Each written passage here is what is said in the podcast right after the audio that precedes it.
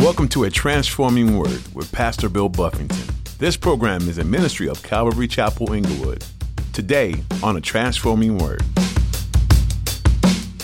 The bottom line, that gospel is this that Christ died according to the scriptures. He was buried, and three days later he rose according to the scripture. Paul said, That's the gospel I preached that y'all believe and which saved you. And so when we go out and preach the gospel, notice who's doing everything in that message. Who does all the doing? Christ died, he was buried, he raised. We believed. That's the gospel. Christ died, he was buried, he raised. We believe. We receive that message. That is the gospel. What is the gospel message? In today's message from Pastor Bill, he teaches you that the good news of Jesus is straightforward. False teachers will add and complicate the message of Jesus, and you need to be aware of this. The gospel is simply Christ died, he was buried, and in three days was raised back to life, according to the scripture. Pastor Bill reminds you to always take any teaching you have received back to the Word of God. If it doesn't align with God's Word, it's not accurate. Now, here's Pastor Bill in the book of Galatians, chapter 1, for today's edition of A Transforming Word. What was happening here? Paul would go into a region, he went into the region of Galatia, preached the gospel, people got converted, they came to Christ, they were born again, they were doing great. Paul says, All right, working started, raised up some people, leaders, and he went and he was working somewhere else, and he gets word that people have gone in with bad doctrine and that they received it. And Paul's like, Come on. I don't know if you guys ever, ever seen somebody that looked like they were getting going solid with the Lord, and then you find that they they went to something else, and you're like, what? what why would you do that? Why would you do that? You know, I've seen people that seem to have converted to Christianity, and then I find out that you know now they're a part of. There, there's a guy we actually went witnessing one day. Miss Monica remember because there was a young man that looked just like her son. I remember that. Okay, it was on my old street, and we were witnessing and and I had a long conversation with this guy, you know, talked to him, prayed with him, and he he he wasn't coming all the way though. It was like I, I believe, but I'm not ready to fully surrender. It was it was an unsurrendered, uh, not completely surrendered. And I, I'm at Whole Foods, you know, months later, and I see him in all this interesting garb, and I'm like, what in the world you done got yourself into, man? You, you got this weird clothes. I said, man, wait. I, I shook his hand. I said, that was with my daughter. And she's looking like, oh no, dad, you're gonna have another, you're gonna be here all night. And sure enough, this guy is, he done got all into some, you know, some weird thing, you know, and I just said, man, why, why, why, why what is it, what is it about this that, you know, what, I went and I asked him, I said, what, what about this is, is appealing to you? And it, it appeals to the flesh. There's some sense of power to it. It's got some racial tones to it, and, and it's got all these little things that, that really kind of, you know, this, they tickle the flesh. There's something in it for you. Um, the gospel, when you look at the gospel for what it is, all the glory goes to Him. We're just a recipient of a great gift. There's not really much to boast in. And so, for those of us we witnessed all week, we found you find people that believe a lot of different things for a lot of different reasons. One thing I believe is this I believe that everybody has a need for a relationship with the Lord. But I think we live in a very self centered, selfish sort of society. And if there's some way that I can be a part of it, in my flesh. If there's some, if I can somehow have something to do with it, there's something in our flesh that says, I want to do that. And that's where legalism becomes powerful. Nobody will, you look at legalism, it's like, you know, you, are going to have some extra rules and restrictions so you can feel better about yourself. That wouldn't really appeal to anybody. Extra rules and regulations doesn't really appeal to us. But it can appeal to someone's fallen nature that says, well, this will make me better than them. I feel good about that. You know, I don't eat this. Anybody know some Christians like that? They're really proud about what they don't do. Some of y'all here don't be there, right? You know, there are people that are really proud of all that they don't do. You know, I don't, I don't do that. You know, I know a guy that he's a seven day Adventist and um, he's vegan. And uh, he's really, really, really proud about his. I mean, really, really proud of, of all that, all the rules and restrictions and extra things. And I'm like, that's you know, great. I mean, great. I'm, I'm, I'm proud of Jesus. You know, be careful. Paul says I marvel. I marvel that you are turning away so soon from him who called you in the grace of Christ to a different gospel. And I want you to note that he called you in grace. What God called me to and what God called you to is to be recipients of his grace. What he's made available to us didn't cost you anything, cost him everything available to you on the merit of his goodness God said, He called you to His grace. I marvel that you're you're turning away so soon from Him who called you to in grace. He says to a different gospel. Now, there's only one true gospel. So any other gospel or any other version of the gospel, it no longer becomes the gospel. It's not another of the same. It's a perverted gospel. So in our culture today, there are many perversions of the gospel. There is, there's the word faith gospel that's prevalent.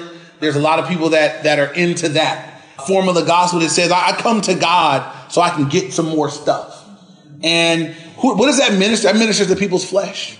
You know, that, appeals to the, to the sinner. I mean, you mean if I, you mean if I, if, if I do this, God will make me rich? You know, there are people, then I, am to stop buying scratchers and go to your church. You know, if I sow a seed, I'm to get a harvest on my seed. Is that what you're telling me? You know, if I give a $100, I'm going to get a, a hundredfold blessing back, you know? And I just wonder over time how many people are there doing it and doing it and doing it and it doesn't work.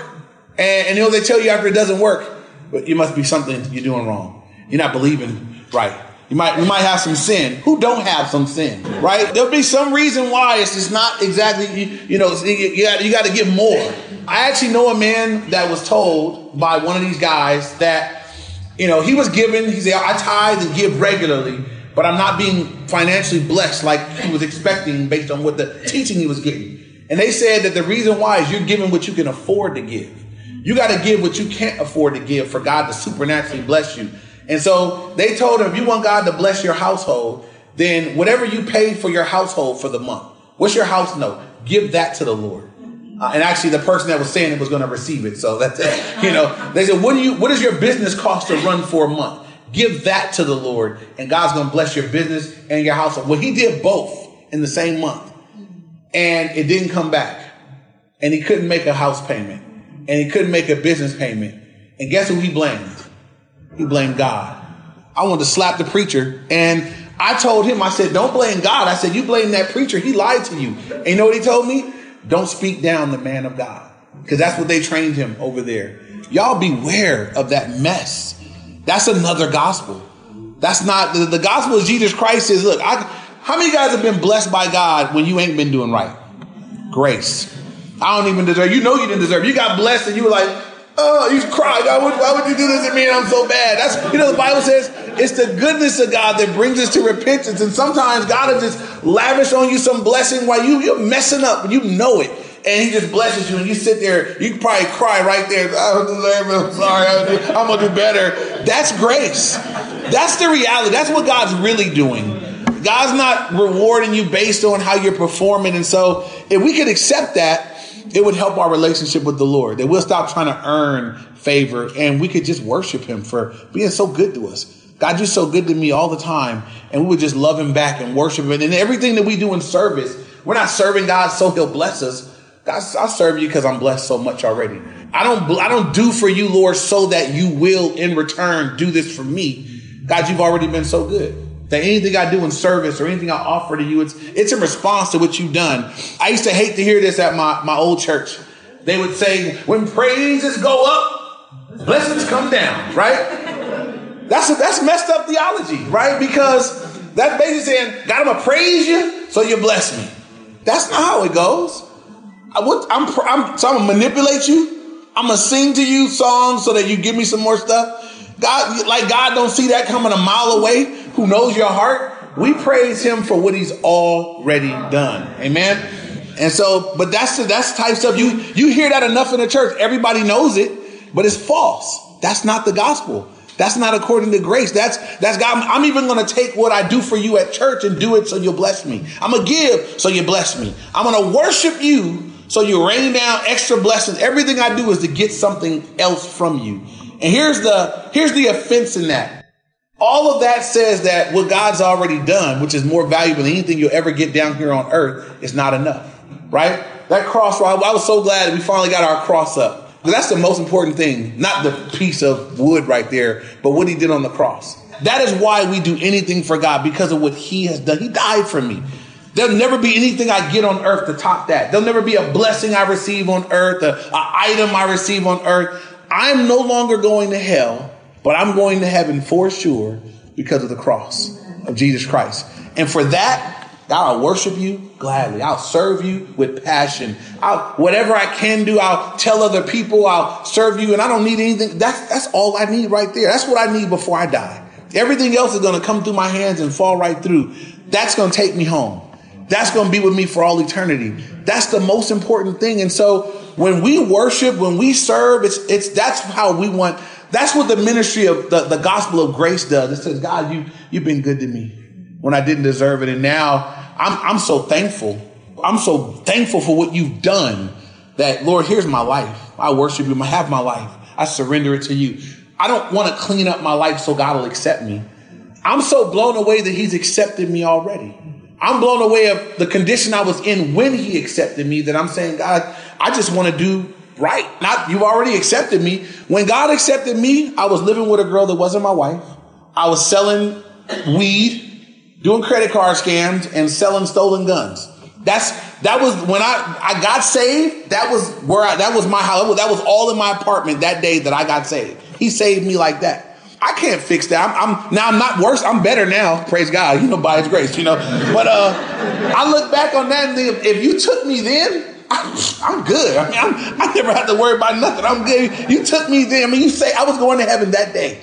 You know, that's grace. That's I, I didn't deserve that. I didn't earn that. How foolish would it be for me to now be trying to do something to earn His His His? God, I'm gonna do this so you like me. I'm gonna do this so you'll accept me. God's like, man, did you remember when I took you? Look at where you were when I accepted. Look what a mess you. I took you then, so you know you're good now. Amen. Amen. And I hope that helps us out. That we just that grace can free us, free us from legalism, free us from religiousness, free us to genuinely be people that just worship God for who He is and what He's done. And that's what Paul is so bummed out. They've been they've been tricked out of the gospel of grace back into legalism. Paul's like, no, no. And so moving on, he said, I marvel again that you are turning away so soon from him who called you in grace, in the grace of Christ to a different gospel. Verse seven, which is not another, but there are some who trouble you and want to pervert the gospel of Christ. So he said, it's not another gospel. It's, it's, it's false through and through. And he says, but there are some who trouble you and want to pervert the gospel of Christ. It was true in Paul's day is true in our day. There are people that want to trouble you. Now, in our culture, there are groups that they don't really do evangelism, but what they do is try to find Christians, people that already believe the gospel, and they try to win you over to their doctrinal position. They're not stirred up to go out and reach the lost. They feel like people are going to be saved, going to be saved, people are going to be lost, going to be lost. They're not interested in going out and doing that. What they do want is to find people that already believe and then bring you into their theology. You know, let me let me let me help you understand more fully. You know, the the doctrines of grace and so forth and so on. Be careful of that. Be careful. Be careful of those that are looking for that. When you know when you look at some of the different cults, most cults use a Bible. They don't believe in it, but they use it. Most cults take our Bible and you know they want people that believe in the Bible but that don't know it. That's what they're that that is their prey. That is that is what they go after. Jehovah's Witnesses come to your door and you believe in the Bible? Yes. Prime candidate, especially if you don't know it. You, you are you are prime pickings. Mormons, Jehovah's Witness, you know, Islam, the now these, you know, the what is the new thing? That it's not new, but it's, it's I'm seeing a lot more of it. The the the Hebrew Israelites, all these, they're all around here. They all use the Bible, and they're preying on people that believe in it but don't know it. And so that's why we encourage everybody here to be reading it every day. Get familiar with the Word of God. That's why we read through the Bible every year together and we challenge you guys, give you the bookmark, put it on the church app, trying to encourage you to read through the Bible. Get, get an ear for the Word of God so that when you hear something false, there's a Holy Spirit alarm inside saying, that ain't what that means. I read that book all the way through. That's out of context. That's not what that means. You, if you don't know this, you can become a victim of that. These guys came in after Paul and they brought in a different gospel and the people were given ear. They say, he said they, they came to pervert the gospel of Christ. What does it mean to pervert something? It's to change it from its original format. You know, there's perversion is, is changing something from its original use, what it was originally intended to do. They're perverting the gospel. So instead of it being something you receive by grace, nothing you can do to earn it, they're saying, no, no, no, you, you got to add something to it. There's something you got to do. You got to do something. That's a perversion of the gospel. And once you pervert the gospel, it's no longer the gospel. Verse 8, Paul says, But even if we or an angel from heaven preach any other gospel to you than that which we have preached to you, let him be accursed. In the Greek, that word accursed is anathema. It's a very strong word. It means let him be damned to hell. Paul says, if an angel from heaven, and I want to note, he didn't say an angel from God, not one of God's messengers. Y'all know Satan is flowing all around you. You read the book of Job. Uh, it says that the sons of God presented themselves before the angels of, in, in God's presence, and God had this interaction with Satan there. And so, an angel from heaven, an angelic being, if an angelic being comes and preaches another gospel, Paul said, let him be damned to hell for that message. That's the that's the mindset. Now, again, American Christians just have a hard time with this. But if somebody comes with another message, and Paul said, man, it's such it's so important. The gospel is you can't be wrong about the gospel. We can differ on some little side stuff. We can differ on, you know, you know, some other issues and, and, you know, who can do what and when you can pray in tongues. And, you know, you can be wrong about that and get to heaven. But we can't differ on the gospel. People are going to hell for that. People are missing eternity when you pervert this message. So Paul says, look, you come uh, maligning the gospel, let you be damned to hell. That's, that's strong language. That's got to be the attitude of the church. That I can't look at someone preaching a false gospel and say, well, you know, he's still a brother in the Lord and I got to kind of be nice. And no, damned to hell. That message that he's preaching is going to cause people to be damned to hell. And if he won't hear you tell him the truth, you can't, you just can't be soft with that. That's where we can't be soft. And sometimes as Christians, we want to love every, I want to love everybody too. But I understand this. If you're taking people to hell, let them preach that message to your kids and you tell me what kind of fire is going to raise up in you. So I pastor a church, so when I see people that get off into these things and, and they're getting they're getting robbed and ripped off, I'm upset. It bothers me. I know that they're like that they're not experiencing all that God wanted them to experience, and it's because these people are maligning the word of God. They're adding or taking away or whatever, and so someone perverts the gospel. Paul says, "Someone, if he I don't care if the angel from heaven comes, let him be anathema." let him be damned to hell. And so that would that would rule out Joseph Smith's his whole testimony about how he got his message was he was at the tree and angel Moroni came and damned to hell. Moroni, message is over with. There be no more. If, if we just went by this, that there, that would have no validity from that point on. That's another gospel. No good. So I like to give this to people. You know, what's a just a, a clearest, you know, maybe the clearest explanation of the gospel in the in the New Testament. And so if you guys are writing notes, I'd like you to write this down. Write down First Corinthians chapter 15. And I'm gonna read verses 1 through 4. You write that down in your notes. Paul speaking here said, Moreover, brethren, I declare to you the gospel which I preached to you, which also you received and in which you stand by which also you are saved, if you hold fast that word which I have preached to you, unless you believed in vain. Here it is. For I delivered to you, first of all, that which I also received, that Christ died for our sins, according to the scriptures, verse 4, and that he was buried, and that he rose again the third day, according to the scriptures. And if you read on, and he was seen by Cephas or Peter, and by the 12. And after that, he was seen by 500 more. He was seen. But the bottom line, that gospel is this that Christ died according to the scriptures. He was buried, and three days later, he rose according to the scripture. Paul said, That's the gospel I preached that y'all believe and which saved you. And so when we go out and preach the gospel, notice who's doing everything in that message. Who does all the doing? Christ died. He was buried. He raised. We believed. That's the gospel. Christ died, he was buried, he raised. We believe and we receive that message. That is the gospel. Nothing else added to that. Paul said, That's the message I preached that you guys believe. And if you stand in that, you're good. And so that's the gospel that we want to stand in. Amen. Anybody add something else to it, reject it, run from it, beat them up, don't beat them up.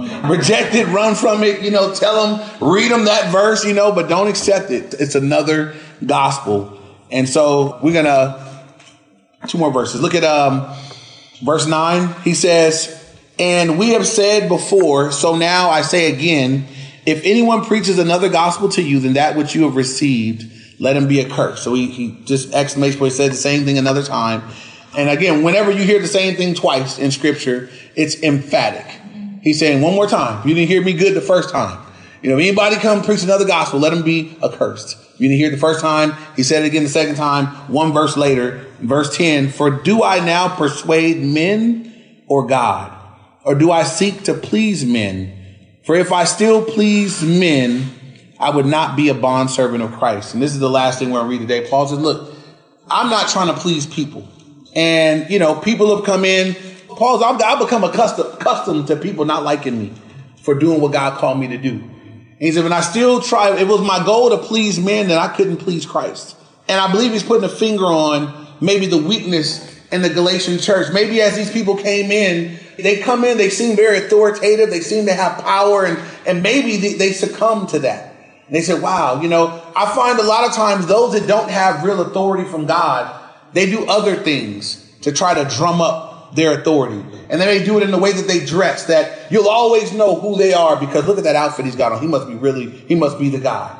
He must be. And so you look at scenarios and, and things where men don't really have authority from God. Well, they'll wear their authority so that you, this how I want you, I need you to know that I'm something important. I'll wear it or I'll behave in such a way. There, I'm, how many of you have been in churches where you couldn't touch the minister? He's got armor bearers in front of him and you couldn't touch him. And, you know, there, there's a couple here. They said that the guy, after he would preach, the anointing was so heavy on him that you couldn't touch him yet. You know, almost like the Shekinah. Like it was, y'all know that's just, I said, bring that brother wife up. Let, let tell us how anointed he really, you know, like that's a mess, but it's it's commonplace. People do it, and so you know they do things that kind of well up authority. It, you know, Paul said if it was my goal to please men, I couldn't be the bond servant of Christ.